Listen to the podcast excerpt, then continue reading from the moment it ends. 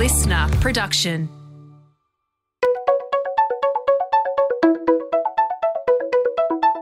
Hi, this is Paul McIntyre. Welcome to the MI3 Audio Edition. I've been a business journalist for 25 years covering the marketing, media, agency, and tech sectors. In this series, we talk to industry leaders about the global and local developments that you need to be across this week. This audio edition is created in conjunction with partners as part of our Market Voice series. Well, we hear debate all the time about how a media channel can work wonders for driving brand consideration and sales. But rarely do we find case studies where just one channel was used to really prove the effectiveness of that channel and what the business results were. So, how about this? This week we've got two case studies. Ingham's Group CMO Seb Brandt was possibly a small s skeptic on whether out of home could really move past the spray and pray audience targeting of the past and demonstrate hard business results. But he's since seen the evidence to move his views. Ingham tested oOh!media's network on its new free range chicken as the only media channel it used to promote the product, and purchase lifted 30%. And incidentally, more than two thirds of buyers were new to the category. In another case in consumer goods, where again O's Network was the exclusive channel partner to promote the campaign, buyer uplift rocketed 80%. oOh!media is pushing hard to leap traditional audience measures and incorporate sales impact via Quantium data, and it seems to be working. So, joining Seb Brandt from Ingham's for a fast unpack of all this is Bohemia CEO Brett Dawson and oOh!media's Group Director of Product Strategy, Bel Harper. Welcome to you all. And Seb, let's start with you. And first up, as I mentioned, you possibly still needed some convincing on the real targeting potential and business impact from out of home uh, before this Free Ranger campaign started. Just tell us, uh, Seb, what were some of your reservations and what shifted your viewpoint? And welcome, by the way. Thanks for joining. Happy to be here. Look, I think um, to your question, it, it, it's a reticence often around um, around single channel, but also particularly outdoor, particularly static outdoor, where you know, food is such a, an emotive um, category, and, and, and chicken particularly is, is is so loved by all. It's the number one protein in Australia by by a long way, and I guess I was skeptical of its ability to just with a mix of kind of a little bit of static, a little bit of digital out of home to to soullessly drive shoppers to the shelf. Um, and you know, and typically we'd done things that had a in store, out of home, and then often a digital overlay and when offered the opportunity to kind of test test the theory, uh, I, I, was I was skeptical, and and we did go into it. Honestly, probably not expecting much. Why did you end up being convinced? Uh, you, your reservations were static, and what got you over the line to say, "Yeah, let's give this a go"? A couple of reasons. There's a data set called Quantium, which which hopefully you and most of the listeners know, but effectively it's the Woolworths rewards card data washed with some of the NAB credit card data, and and we buy that as a business. You know, we we um, we enjoy a wonderful relationship with Woolworths in terms of supply of chicken, both branded and, and private label, and and obviously you know, they, they capture that data and, and, and Quantium uh, massage it. And, and so we had recently bought Quantium as a, as a data set into our business to inform our decision making. And what we, you know, when the oOh!media guys came to us, it kind of made sense to test just how far that Quantium data could take us in terms of identifying locations. That, that was one. And then, and I think two, there, there wasn't really much to lose. I mean, I think, I think with a new brand, we're often we're often a bit guarded, but I'm I, think new brands and fresh brands are the are the ones you take chances on, right? You try something new. Before we get into the media part of it, the actual product itself, right? I've bought it, I've cooked it, I've done a whole roast actually. Uh, so there we go. I'm, I'm a fan. The rationale for launching Free Ranger in the market at this point, what were you seeing in terms of demand or expectation or consumer trends that got you that got you there in the first place? I mean, we continue to see the growth of free range chicken all over the world, particularly in Australia. It's obviously higher welfare for, for the birds, and, and, and we um, and, and, we're very focused on on the welfare of our birds, and so you know we're always keen to elevate um, you know our flock up, up, into free range wherever we can. Um, we saw a big opportunity to launch a brand that had provenance. So this this particular brand is is rooted in into the Mornington Peninsula down down to Victoria we saw a brand opportunity around um, raised without antibiotics um, and a brand opportunity around veggie fed. And so if you combine all those three kind of attributes, we felt that Australian consumers were ready for a new brand in the free range market that could cut through and, quite frankly, um, negate a lot of the negatives that are associated with and can be associated with, with chicken production. Look, many of them are myths. Um, you know, for example, hormones haven't been in chicken since 1968. Um, but but a lot of people believe that they are, and so we, you know, there's a great opportunity to kind of help educate consumers, take them on the journey. And then, as to your point, actually, um, it tastes delicious, and that's mainly due to the fact that it's veggie fed. It has a, a very silky smooth taste, and so when we put the product into sensory research for the, uh, versus other free range brands and um, and other brands on the market, we we kind of were pretty pretty convinced we had a good product, which is obviously the first you know your starting point. And the underlying consumer interest was there, I guess. That that's building. That's been building for some time, hasn't it? Has been building for some time. I mean, we see it in, in, in eggs. You know, beer's probably another uh, example you wouldn't have thought of, but th- this is craft beer, right? This is unique. This is from Byron Bay. It's not from Byron Bay, but it's kind of this, you know, it's the stone and wood of, of chicken. And that, and that's where buyers are heading. So you launched Free Ranger before you did any any marketing behind it, and this was the first effort. Have I got that right, or have I messed it up? So we actually launched during COVID, which COVID one. Yes. or as someone said to me the other day, it's the same COVID. but yeah, we launched in May last year, 2020 um, which was a big call yeah. to launch a brand in the middle of COVID when people were at home not shopping online. And we sort of rode through through that first wave. Um, and we, we again we didn't support it because it it really takes time for a protein brand to get on every single shelf, for the store managers to get comfortable putting on display, and for um, and for consumers to start seeing it week in week out. So yeah, this this campaign we're talking about will be was the first campaign that people saw from from the brand. And so we'll unpack the strategy and the campaign in a, in a little bit. But what were the results? What were the numbers, and what did it tell you about using a single channel? So, look, obviously, a multitude of measures. You know, the one that's most important to me always is, of course, um, less um, media reach related and more sales related. But um, we saw 30% of people who bought the product um, were new to the new to the product and new to the category. So that's extraordinary for people to be to have so many new buyers come in. Um, we we also saw that we were able to grow the category and grow the number of buyers at sort of 10x of the category growth rate by doing this sort of campaign. And really pleasingly, and this is I think you know, if you were going to give an elevator pitch to someone, um, of all the people that bought the free ranger during the sort of campaign period, 72% of them were new to the brand. So they had not tried it, they had not tasted it, they had not seen it, they had not heard of it and that's it. That's sort of the probably the killer number. You know, we picked up a few points of market share around free range and so on, but but that new to brand, I mean, that's what we want, right? So, Brett Dawson, did these results from what Ingham has saw, seen with the with the free ranger, did they surprise you with sort of this whole sort of single or media channel mix of one? Is that surprising in your in, in, in the business? Hey, Macca. Well, they didn't surprise me. I suppose the, the scale, the size of the results were a little surprising. We were expecting a positive, a positive result. Um, look, instinctively for a media planner, if you if you focus in and around where high propensity purchases uh, live and shop, you're going to get a better result. Um, so we had a, a fairly good degree of confidence going in that we were going to get a good result. We worked closely with um, Bel and the team at oOh!media on the campaign.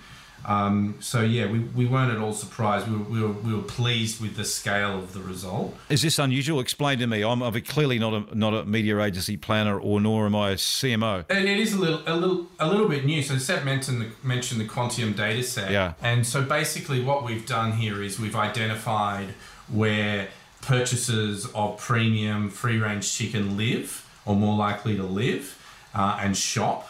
And we've concentrated our campaign in and around those locations. Right. So it's, uh, you know, a real focus for effect. It's quite new in the outdoor sector. Um, not that new in other sectors. So, um, whilst we'd see it work in other sectors, we're now applying the same media planning theory to the outdoor sector, and, and we've got we've got the result. Um, and look, we, we really like what O's bringing to market at the moment. We've tested it with a couple of clients and um, we're talking about one today. So, you know, it, it's working on two real key media principles. The first is targeted placement, but it's all about the data set. So the Quantium data set is um, it's behavioral data, it's not claim data. So this is we know fact where these uh, where these consumers are living and shopping. So it's a really strong data set that we're using as the kind of the decision making uh, engine of where we place. But the other thing that O's bringing to the table is it's a combination of um, retail or in shopping center and on the in in the community and the street in and around the shopping center. So in the communities in and around where people live. So it's kind of like the best of both worlds. You're getting on street presence where there's not as much clutter, better cut through, and then in store presence as on your you know on, on your path in into purchase. So both of those two things combined is giving us with this you know the real smart decision making engine that is the Quantium dataset is giving us a really strong base to plan media on. And just, you know, to verify Seb's reticence, how difficult was it to convince him, Brett, or was he actually open to good data? I think the data story just helped the conversation along. Um, so what we're doing here is we're mitigating risk, and you can show how it's working in other in other channels, and you know how we think it will work in this channel. Um, so it definitely helped the conversation. It's just smart smart media planning and buying. Yes, and, and, and Bel Harper, maybe just elaborate a little bit on how this worked on the ground or on the screens, if you like, and in, in, in some of the areas. Explain a little bit of how you approached it. Yeah, so we we really had a, a big think about the business, the shape and size of the business post the Adshel acquisition, and we realised pretty quickly that we had really strong reach in individual channels, so you know billboards and airports and office towers, retail and then we were bringing street furniture into the mix, and the scale of the business, you know, became very exciting all of a sudden. And when we say scale, we kind of, you know, started to look at how we're talking about one piece of creative being able to reach, you know, 80 or 90% of a metro audience. So Initially, we used Move data to understand the performance of the network as a common sector currency. Um, and what we quickly realised, and, and probably Brett was one of the, the earliest conversations that I had about this, is you know these initial results in terms of the ability to you know to really scale across multiple environments, multiple formats was was really powerful. So initially, we're kind of looking at things like you know main grocery buyers, OG ones, and and realizing that the small format network had that reach over the campaign period, but the I guess the, the the the breakthrough for us was really about the the Quantium data as the as the guys have pointed out. It was we'd been using it for a couple of years to kind of validate the way the market was buying rather than informing how we could reach those volumes of audience. So, you know, knowing that reach capability across the network, we we started to really want to understand how can we deliver for brands, you know, how can we use it to reach the right audiences at scale? As one of you mentioned earlier, that was people in the in the market or more likely to buy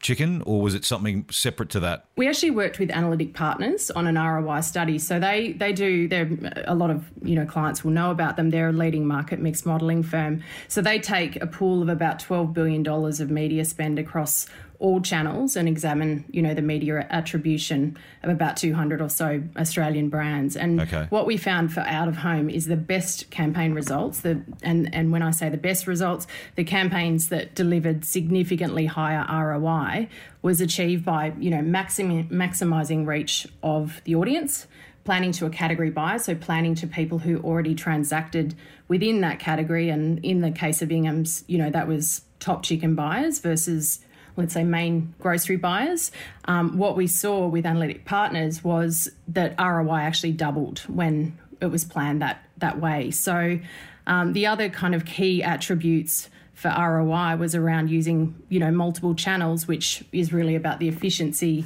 of using multiple channels to, re- to, to reach audiences quickly and use that mix of classic and digital. So yeah, there's a big focus on digital right now, and it is part of the picture. But without classic, you kind of lose that share of voice and share of time, and you don't have the benefit of using the sheer scale of classic inventory on offer. You've also got Bel. Um, there's another example in consumer goods sector that's seen some really strong results as well. I think we, we talked earlier, 80%, I think is the number, but you'll correct me if I'm wrong. Give us a quick lowdown on that particular case study, what you saw there, uh, Bel.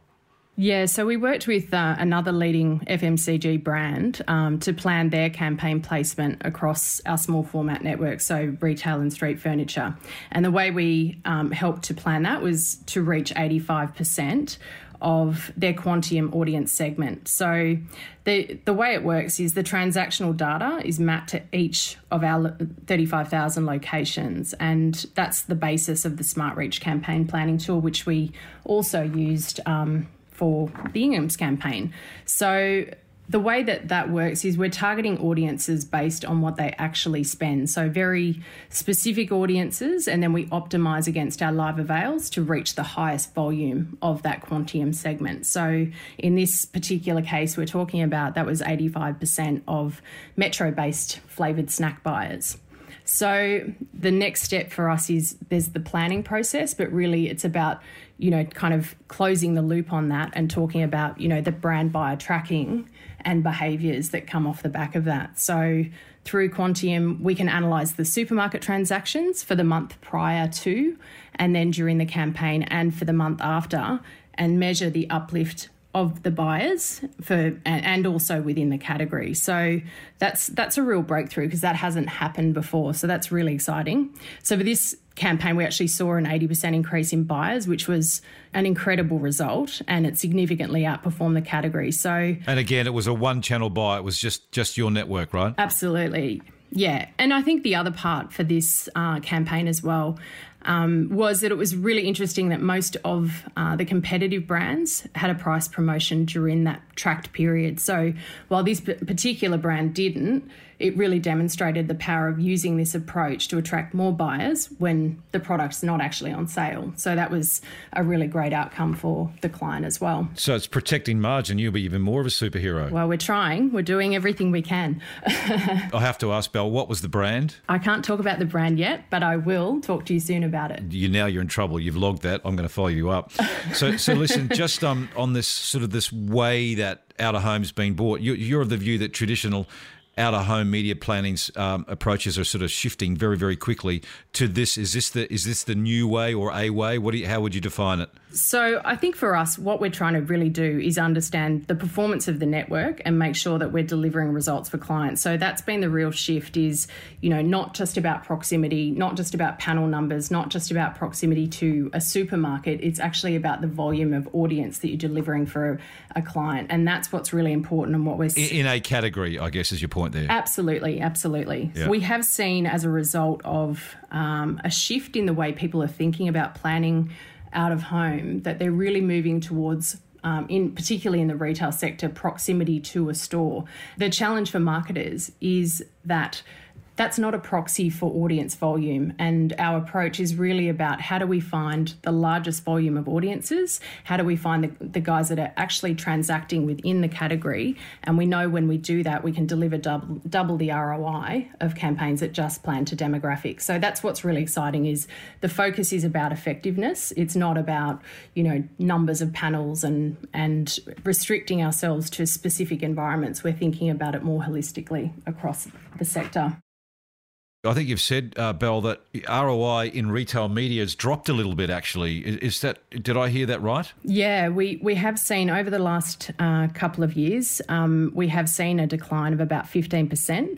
That really is attributed to that obvious shift in the way retail media is now being bought. It's really focused on proximity to supermarket. The challenge with that is that proximity and panel numbers aren't a prox- proxy for audience volume. So we've seen new entrants come into the retail channel who are really focused on small and extra small centres. And uh, I guess the, the challenge with that is many of those centres only reach, you know, 10 or 20,000 unique um, customers a week. So there's a common misconception that if you share the buy of retail in particular amongst suppliers, you're naturally kind of dupli- you're naturally going to grow that audience. But in fact, you start to duplicate that audience. So the other the other component is really about you know if you limit your reach to within 10 meters of a register again you're restricting your ability to find the right audience at scale. So our focus is very much on allowing our agencies and clients to use a much more informed approach which is using that robust data source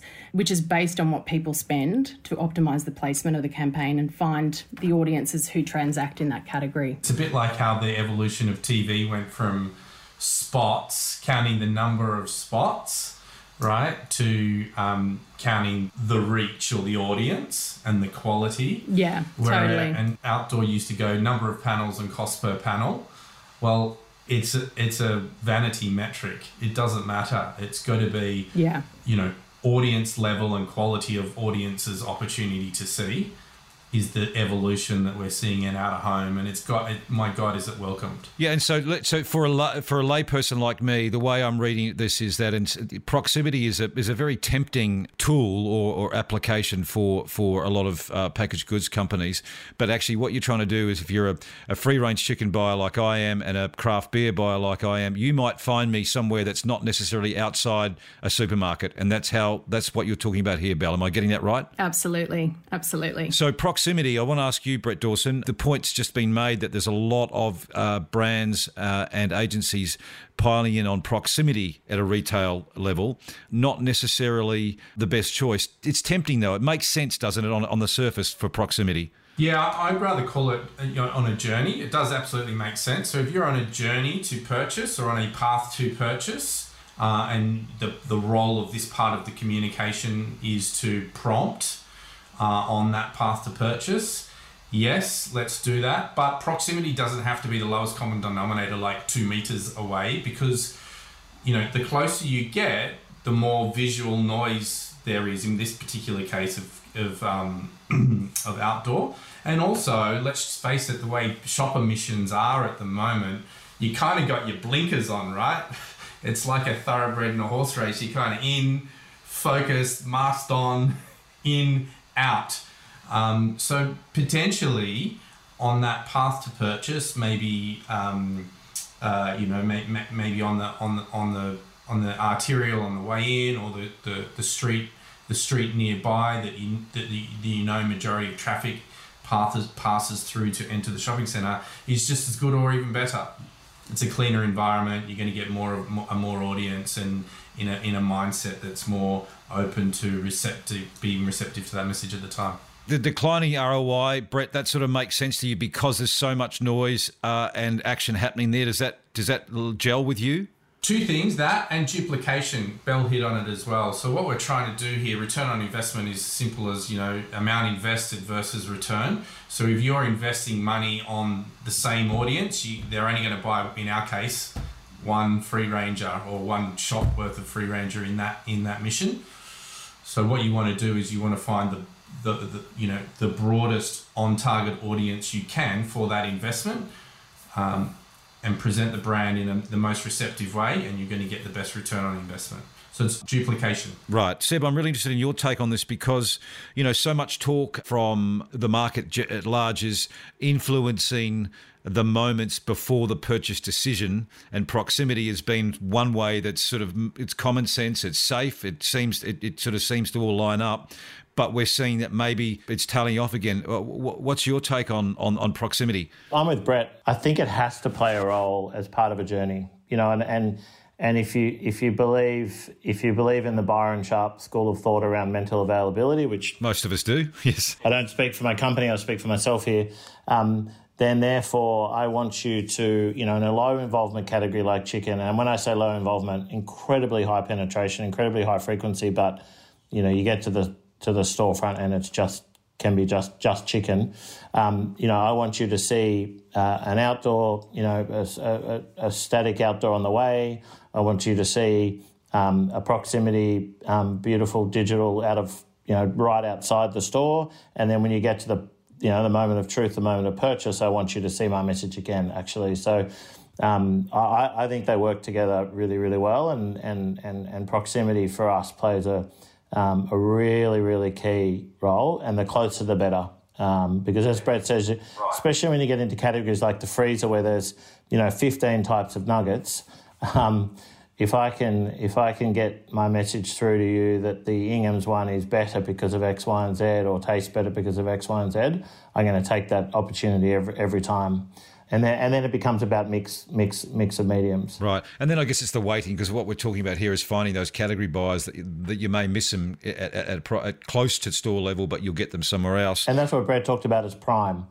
Like, how do I get someone like my absolute dream scenario is that someone doesn't write chicken on the shopping list. They write free range or whole bird or free range of chicken or Ingham's chicken. That's that's the dream. And so therefore I have to be in that prime. And and that, that mix of what we're talking about is, is so it's not putting all your eggs in one basket. Sorry, I had to do that, but it's spreading the mix, if you like. So what next, Seb? This this has worked for you. You're happy with the results, clearly, um, good numbers. What next? Will you do more? And how often can you do single channel campaigns? Do you like them? Do you want to do more of them? I look, I love single channel because you can measure the effectiveness. Right. We're not trying to figure out if, if the TV worked or the radio worked or the print worked. Um, so I am I'm all up for single channel, especially as relates to innovation, because I think then you've just got a really really clean read on did I attract consumers? Did they did they pick it up? Um, and did they come back and buy it? Which is the beauty of this product, particularly we're talking about in terms of the Quantium. I, I, you know, uh, Media are going to be able to tell me did they repurchase it. As relates to moving forward, you know, because my beef's always been if I'm driving down the M2 or the Tullamarine Freeway and I see a massive big, you know, billboard for a brand that's only available in Woolworths, well, half half my money straight up is, is wasted, right? Because I, you know, if I don't shop at Woolies, then if I'm a Coles shopper, which is about half of Australia, that that's kind of wasted. I think the product that we're talking about here and the data set that that oOh!media have used here, um, you know, really um, just just sharpens the pencil a bit, and I think. Um, you know, I'd, I'd, definitely be open for using this product again. And I think probably also get smarter each time, right? We learnt um, with O and, and, and Boho, we, we learnt probably a few tweaks we might make next time. And, and so therefore it just gets better you know each time you run it. Well, once again, we, like we've talked about channel and the merits of channel. Um, we haven't talked about the message or the creative, which is obviously even in I think in in, in O's research with uh, analytics partners. Correct me if I'm wrong, Bel.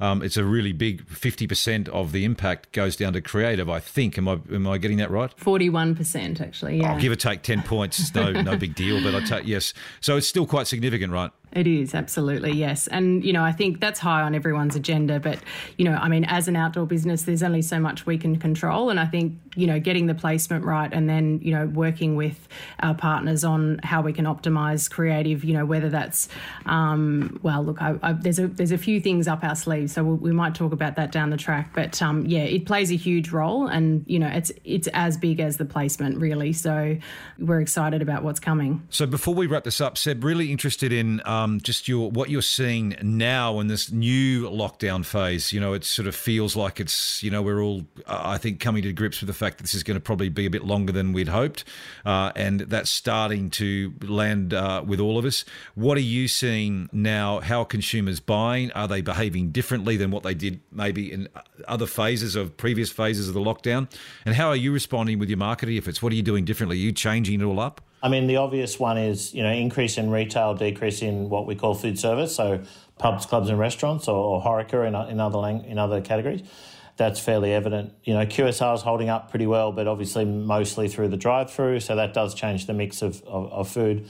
Particularly in retail, we're seeing a shift away from what we call deli behind the glass, which is where you you know, you ask the person serving for, you know, two kilos of chicken breast. Yeah, right. More towards the, the trays. Is that because of branding or pack? What's that about, Seb? Probably, um, you know, a combination of a lot of factors, but, you know, they, they, they know that the, the product that's in the tray has been sealed, potentially has a brand on it that they recognise, um, be, it, be it Macro or the Free Ranger or what have you. Right. And they perhaps don't want others, you know, kind of touching their food. Yeah. So we're seeing you know pretty pretty strong up uplift in retail. What's the quantum there, Seb? What is that? What is that percentage? Any numbers to hand? I, I absolutely do, but I'm I'm not willing to share them. Oh, that's a pity. I won't ask again. Then I will try that next time. I look. I would just say, um, you know, think about your own behaviour. It's significant, though, right? Think about your own behaviour if you're not popping down to the local Mexican. And by the way, I believe you're from Port Macquarie. There's an incredible Mexican up there called La Bonita something or other. Yes. You, well, next time you do that, you must phone.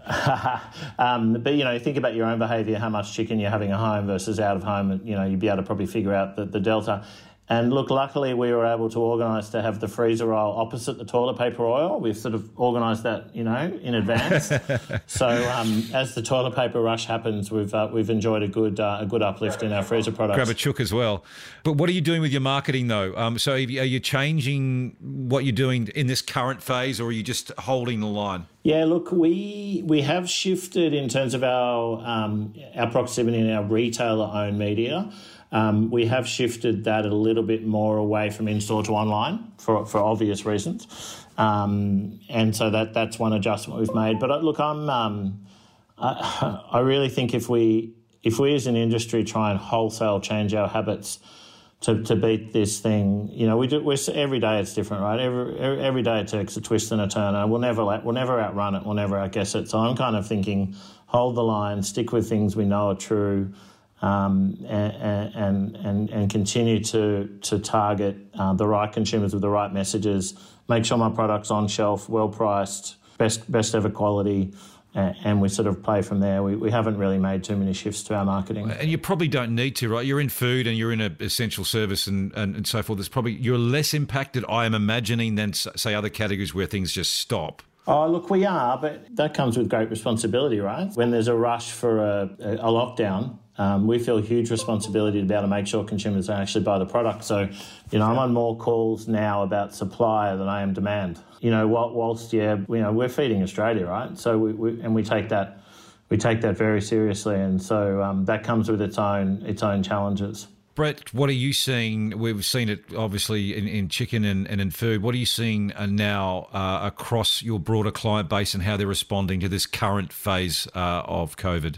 Well, mate, it's a bit different than than last time, which is uh, for a media boss uh, a, a welcome change. Yes. Uh, I would say it's cautious, cautious confidence. You can see in the latest SMI data how how the how the industry's kicking and look compared to last year it was last year was a retreat batten down the hatches what is this unknown now it's uh, let's continue to invest let's let's invest smartly let's invest in our brand um, but let's do so uh, in a way or with terms that allow for flexibility uh, and adaptability uh, as as local governments kind of chop and chop and change. And and the media uh, must be commended on their ability to um, kind of evolve terms and be, be, be more flexible with us um, and our spend. So yeah uh, much better. Um, a good confident, a good confident quarter, and, and right through to Christmas actually, uh, and and into early next year. We're working on, you know, Feb, March, April right now. So it's holding. It's holding because some of the anecdotal evidence, the conversations that I've had, certainly the last few days, is that the realization this may go a little bit longer, so adjusting some tactical knobs, if you like, just in the short term. But you're not. That's not what you're you're experiencing. Without doubt, without doubt, we're adjusting every day by market uh, as it as it unfolds. But um, as I said, a confident, cautious confidence that you know.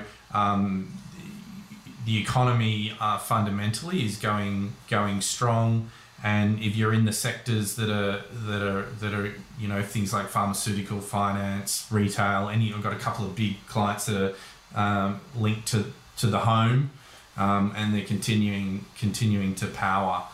So um, yeah, I, I think of course we're adjusting. Um, it's a daily adjustment um, optimization game, um, but there is a real degree of a, a, real degree of confidence, and I said as I said a, a bit of a flight towards towards brand.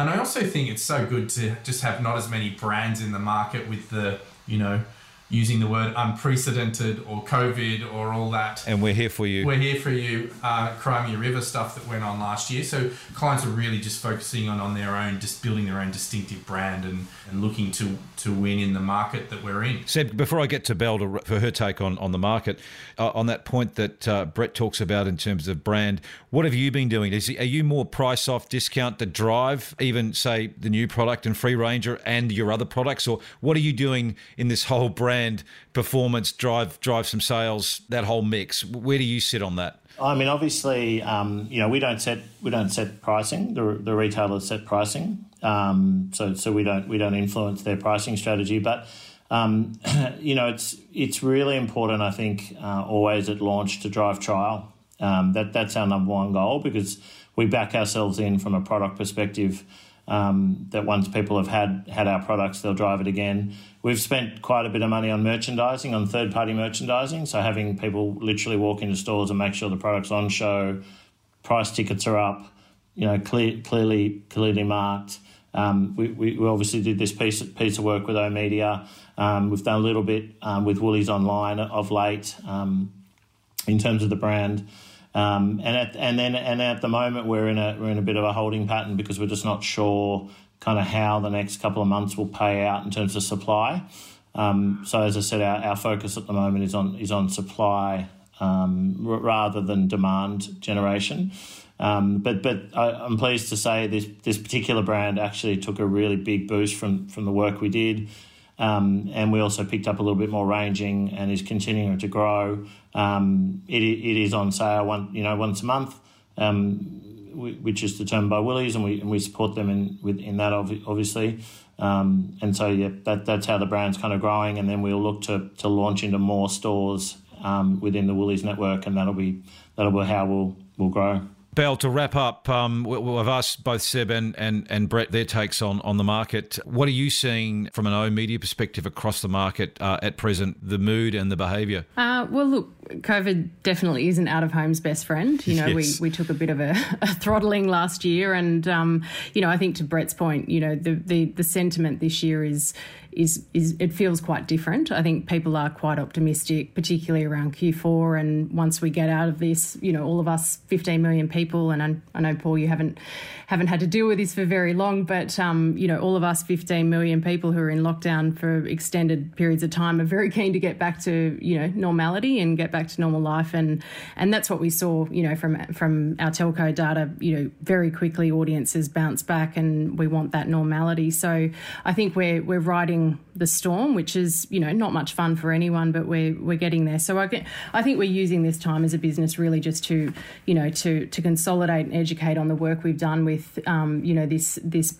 better ways to buy approach over the last couple of years and really get out and educate the market on on what's possible and you know how to think about um, using us in the future and I think you know while these particular case studies were unique in that you know these were major brands that were isolating that activity to out of home.